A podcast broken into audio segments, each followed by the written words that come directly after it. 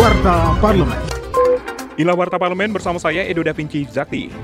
Wakil Ketua Badan Kerja Samantar Parlemen atau BKSP DPR RI Sukanta mengecam aksi Israel yang memblokade jalur masuk ke Gaza usai menewaskan lebih dari 1.350 orang di Palestina.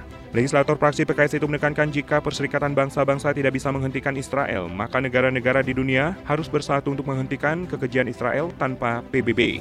Karena dirinya melihat, selama ini PBB tidak memberikan aksi yang nyata dan selalu lumpuh menghadapi peperangan Israel-Palestina. Dalam rapat dengan pendapat dengan Polri, anggota Komisi 3 DPR RI Supriyansa meminta surat izin mengemudi atau SIM diberlakukan seumur hidup agar dapat meringankan beban masyarakat. Lebih baik SIM ini diberlakukan seumur hidup bagi para pemegang surat izin mengemudi.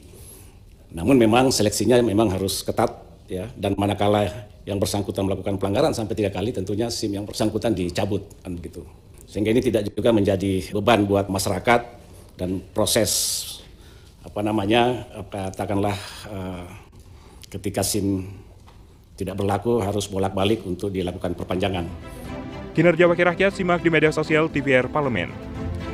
Anggota Komisi 8 DPR RI Wisnu Wijaya menyoroti implementasi dari penyelenggaraan pendidikan inklusi di sekolah-sekolah umum di Indonesia ke arah yang positif melalui Undang-Undang Nomor 8 Tahun 2006 tentang penyandang disabilitas.